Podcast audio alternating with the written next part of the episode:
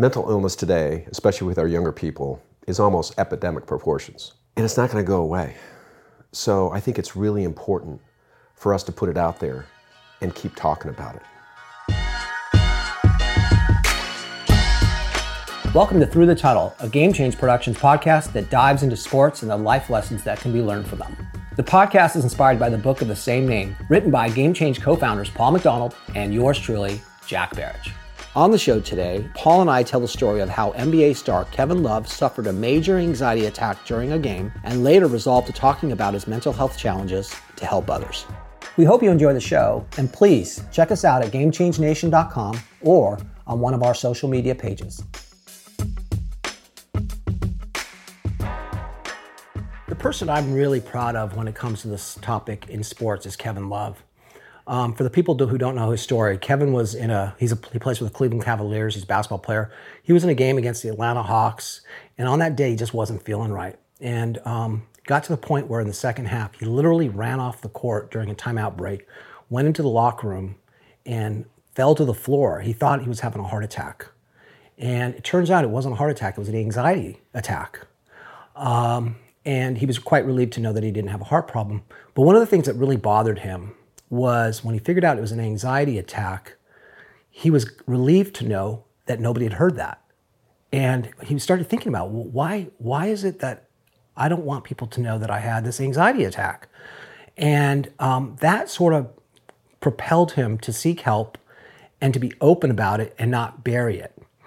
And you know, you're a former athlete, you played in the NFL.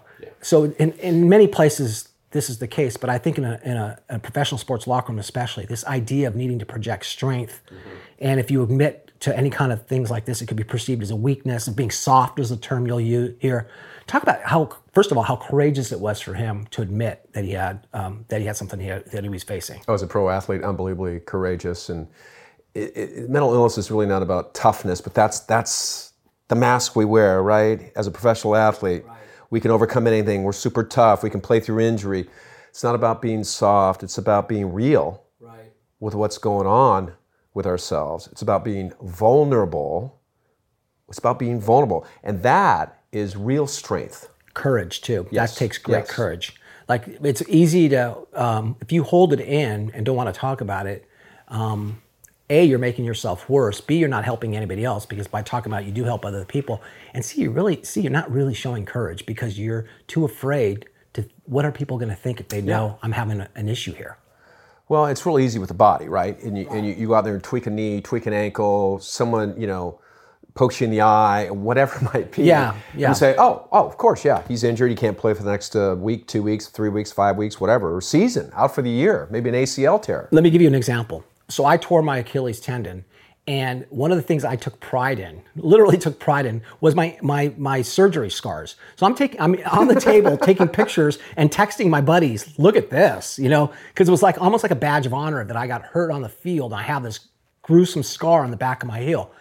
I don't think that I would have been texting pictures of myself at a therapist's office if I was in there asking for mental help because we don't do that. No, we don't do that. Yeah, because we live in a seeing is believing culture.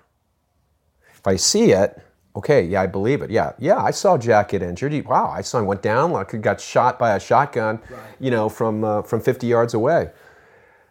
But we should be in a culture of believing is seeing, right? So you can't see the mind, right. so we don't know what's going on inside right. each of our minds. We don't, uh, but the individual does the individual does. And so that's the stigma, that's the issue, because the population can't wrap their head around. I'm, I'm glad you brought that up. I hadn't thought of it that way because there's, there's two parts to it. It's one, having the courage to acknowledge it. And the second part of it is the person who's receiving that, that message from somebody is to believe them. If they're telling you that they're hurting, right. it's not like something that you can just like wish away That's or, right. you know, oh, maybe you're just having a bad day, you're having a little stress, don't worry about it. Like it took them courage to admit to you that they're having a hard time um, respond accordingly and help them accordingly and don't just dismiss it. Yeah, because um, you know, with the you, you, there's trust involved. I'm trusting that you're telling me the truth, uh, and you're not uh, wussing out, right? yeah, exactly. Right, which right. is which is the term that athletes would use. You know, get tough, be tough, be a man. Right. Men aren't supposed to show emotions, right? Men. So but by the way, I'm telling you here right now, we need to show emotion. We need to be honest with ourselves because, it, hey, if this continues, if you have an issue, who knows what it can lead to? And suicide has become a major issue in our society, especially with young, because of the stresses and other factors involved.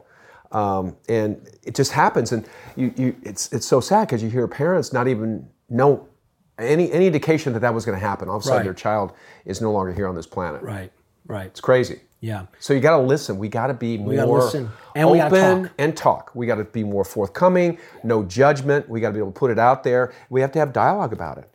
And you know, if if you live your life where it's greater than yourself, and you want and you want to give back to society, what greater way to give back than set an example to show that it's okay to say I'm hurting because you, what you're doing is not only helping yourself, you're saving somebody else's life. And I'll give you an example in Kevin Love's story is. Um, DeMarcus DeRozan, who played ball at USC, and Yes. Kevin played at UCLA. It's kind of ironic there. Yeah. And and um, one of the things that made Kevin Love feel okay about coming out with what he was going through was he read Dar- DeMarcus DeRozan um, had done an interview in Toronto talking about having a little bit of issues with depression, and seeing that gave Kevin the courage to go out and start talking about himself.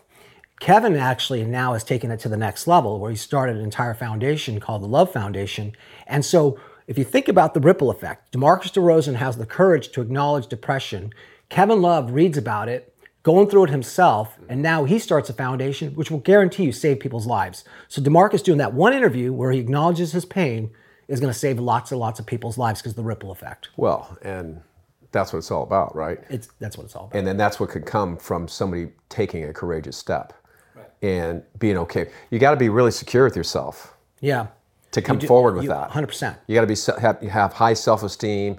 Be you know, have it together to be able to come forward with, hey, I'm not right. I'm not 100% right. Something's wrong with me. I don't know what it is. Right. I've had these bouts. I've had these questions. I've had these doubts.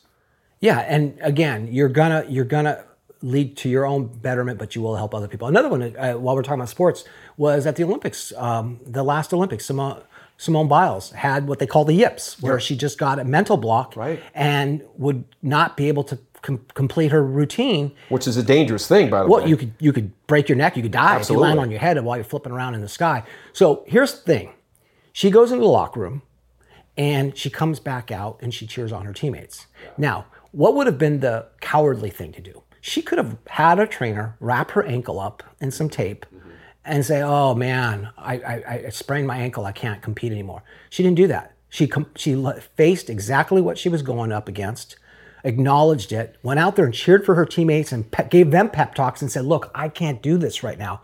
I can't, but I'll be here to help you do it." And by doing that, she showed a courage and she made it okay to acknowledge when we're having a hard time and not just sweep it under the rug like I think previous generations would have probably done. and she subjected herself to tremendous judgment and criticism by the population. Hundred percent. Uh, you know, I, I think at one point, you know, Simone quits was like trending on Twitter. You know, like calling her Yeah, a quitter. yeah. And it's like, Yeah. oh man, you Greatest have not- gymnast of all time, potentially, yeah, right? You have not been in the arena if you're sitting up in the peanut right. gallery calling her a quitter because you have no idea what you're like. That's just that. You know, that pissed me off actually. Yeah. Well, and, and most people haven't been in, in the arena Right. to right. understand what the, I mean, the Olympics, I mean, that level of competition, the stresses involved, and the desire to perform well and the pressure to perform well to represent your country, you know, and, and, you know, try and come away with a gold medal. I mean, that's just immense in that moment, right? And all the years, think about all the years of preparation for that one moment. And he or she had the courage to come forward and say, hey, I'm not right. Something's wrong with me. Right. Yeah. Good for And- her. Yeah, I, I'm proud of her. And I, you know, it's interesting. We talk about in our country the greatest generation were those men who went off and fought in World War II, and they and and they are the greatest generation. What they sacrificed for our country and for the world is unbelievable.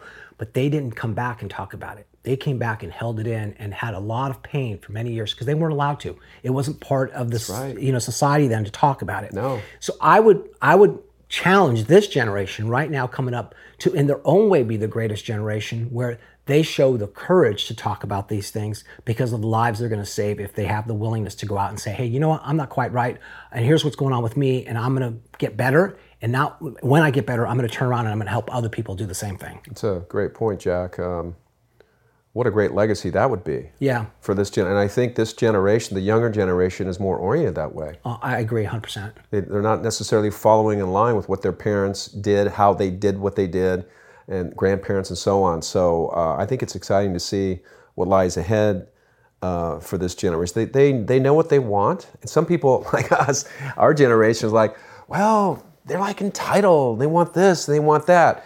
You know, but at least they're voicing um, themselves out there um, to realize that they know what they want and they're okay with that. Right. So let's let's let them be on their path. And I mean, there's some things we can do, Jack. On on um, you know, if we're not quite right, we've talked about them in the past, and developing you know having a gratitude journal and meditating and breathing techniques and things of that nature. And those are things like like we're a little off or whatever.